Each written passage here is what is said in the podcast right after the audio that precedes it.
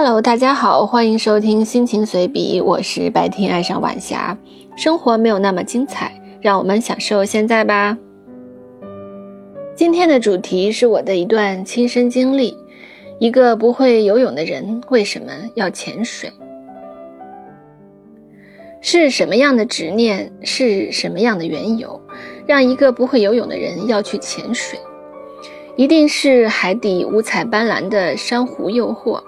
一定是美人鱼在海底游弋时的回眸，一定是透明清澈的海水泡泡幻想，一定是尼莫在召唤，一定是古老神秘的水世界的默默潜望。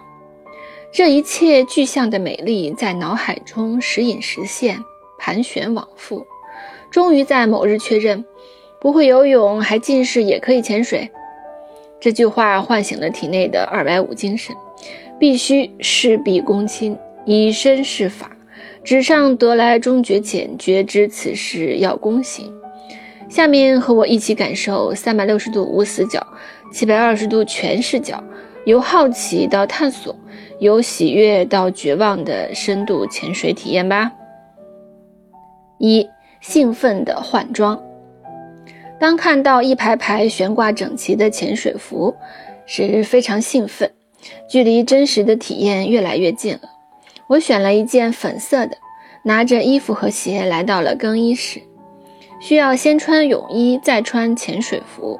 之前被告知说只要是泳衣即可，但是我的泳衣是带小裙子的那种款式，而裙子要折在潜水服里面，于是腰部游泳圈就诞生了。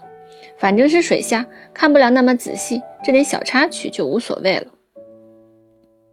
二游泳池培训，我们一行十人左右来到了一个小的泳池边上，由教练进行指导。首先询问身体条件，然后介绍水下情况，简单的三个手势：向上、向下。OK。下水后先穿戴设备，每人一个透明吸嘴，先进行呼吸训练，只能嘴吸嘴呼，鼻子没有用武之地。面罩会把眼睛和鼻子遮住，扶着泳池边缘，我们纷纷把头埋入水下进行练习。教练在旁边观察，然后告诉我们排解耳朵压力的方法，吞咽口水和捏住鼻子鼓气都是可以的。我的感觉还不错，在清澈的水里，我认真的练习，感受每一次吸气和吐气。吸气的时候声音比较大。呼气的时候，许多泡泡从面前升起，我必须谨记：嘴吸嘴呼，嘴吸嘴呼。培训小插曲，在练习呼吸的时候，有一个年轻的男生问：“是否可以戴整体面罩，这样就可以用鼻子呼吸了？”教练说：“那样拍出的照片不好看。”于是男生迅速地说：“那就算了吧。”我们全部都哈哈大笑了起来。三。第一次下潜，培训结束后，我们喝了点热的姜茶，乘坐小艇来到潜水基地，排排坐，等待教练一一认领我们。教练略微介绍一些背景，如何缓解耳部压力和上升下降。我说我不会游泳，而且还需要近视的眼罩。他说没问题，他会全力保障我的安全，让我大大的放心。背上氧气筒之后，浮力很大。当我准备好之后，教练拉着我慢慢沉入水面以下。我立刻看到了无数的鱼在水里游动，它们怎么游得那么好？怎么呼吸得那么自如？但是往下看深不见底，这里可不是游泳池，我的脚踩不到底。我瞬间有点恐慌，有点不由自主的想憋气，但但是想到刚才的培训。嘴吸嘴呼，我还是牢牢记住的。于是我专心地练习呼吸，让自己尽快适应。同时耳朵有压力、有痛的感觉，我努力捏住鼻子排解压力，但是好像没有效果。这次乘坐飞机的时候，我的耳朵就疼了好久，压力才平衡。于是我的心跳越来越快，我应该上去休息一下。我打了手势，我要上去。教练拉我到了海面上。我摘下吸嘴，问下潜了几米？我的耳朵很痛啊。教练说只有三米啊，三米的压力就那么大吗？那些新闻报道的万米潜水艇是怎么挺过这些压力的？我诉说了我的感受，有点深不见底的害怕。海水的透明度不是我想象的清澈无敌。教练说拍照片是没有问题的，这里还是非常适合潜水的。四，第二次下潜，在与教练沟通之后，再次给自己鼓足勇气，准备好第二次下潜。我基本已经适应了嘴吸嘴呼，好像我会游泳似的双手滑动。但是新的任务又来了，教练摆出各种姿势让我学他，然后给我拍照。OK，双手 V 字，双手大拇指，比心、大桃心等。我整体其实很像一具浮尸，腿基本不太动，手和胳膊要配合做动作，同时还要呼吸和适当的排解压力。应该过了好几分钟，我的耳朵才适应。水下有个石头的动物雕像，它的耳朵很滑，我第一次没有抓到，第二次也是几乎和它是平行的状态。我的腿脚不听使唤。当我快离开时，看到另一个潜水者，应该是男性。直接游到这个动物的背上，好像骑马一样，很是自如。我呢，在旁边打转，被教练牵引着。身边非常多的鱼游来游去，灵活自如，水中就是他们的天地。我沉重的呼和吸，才能勉强的看到它们。在水下，我什么都不能做，只有呼吸。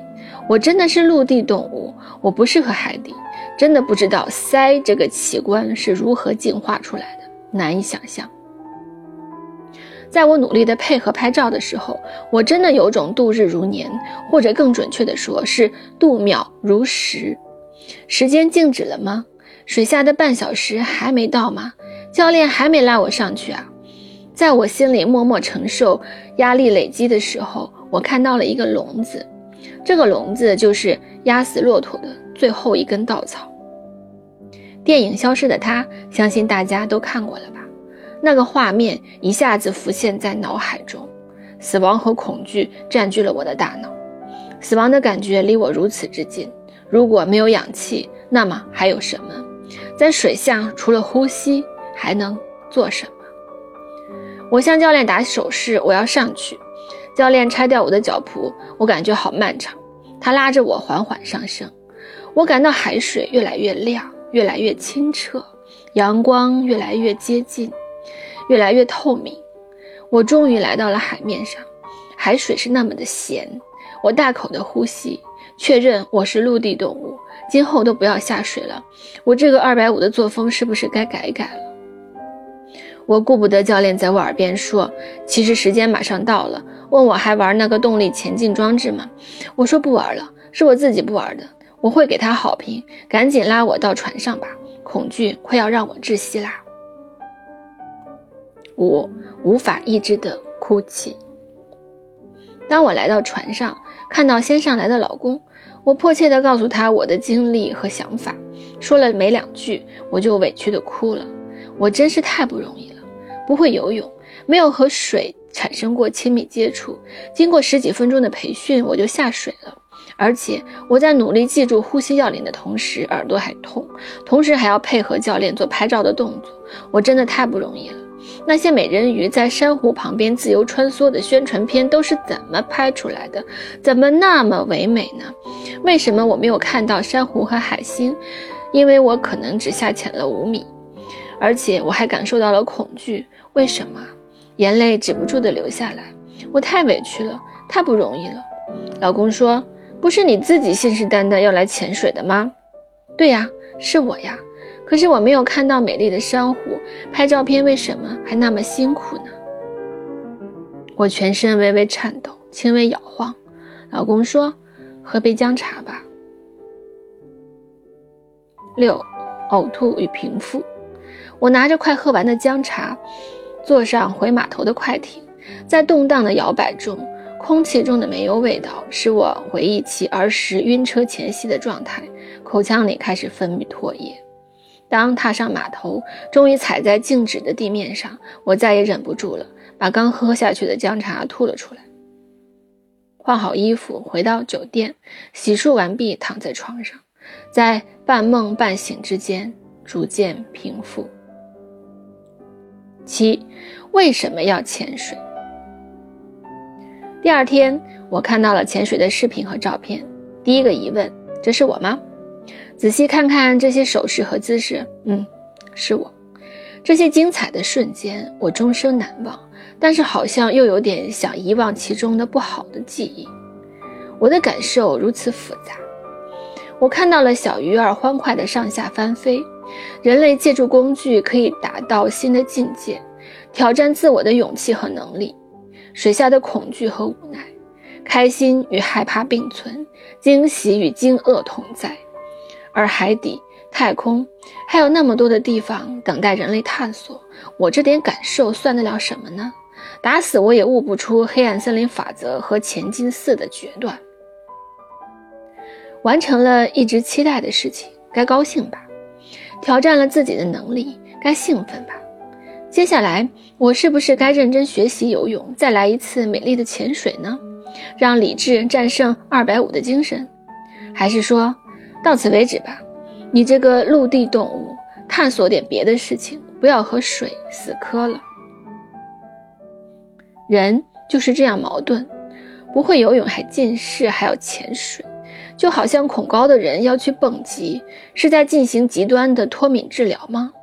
这到底是爱自己？还是恨自己，也许都不是，只是因为我爱这个花花世界，我想把有限的生命献给各种体验，我想为平时寡淡的生活增添一抹亮色，我想爱生活就更加彻底一些吧。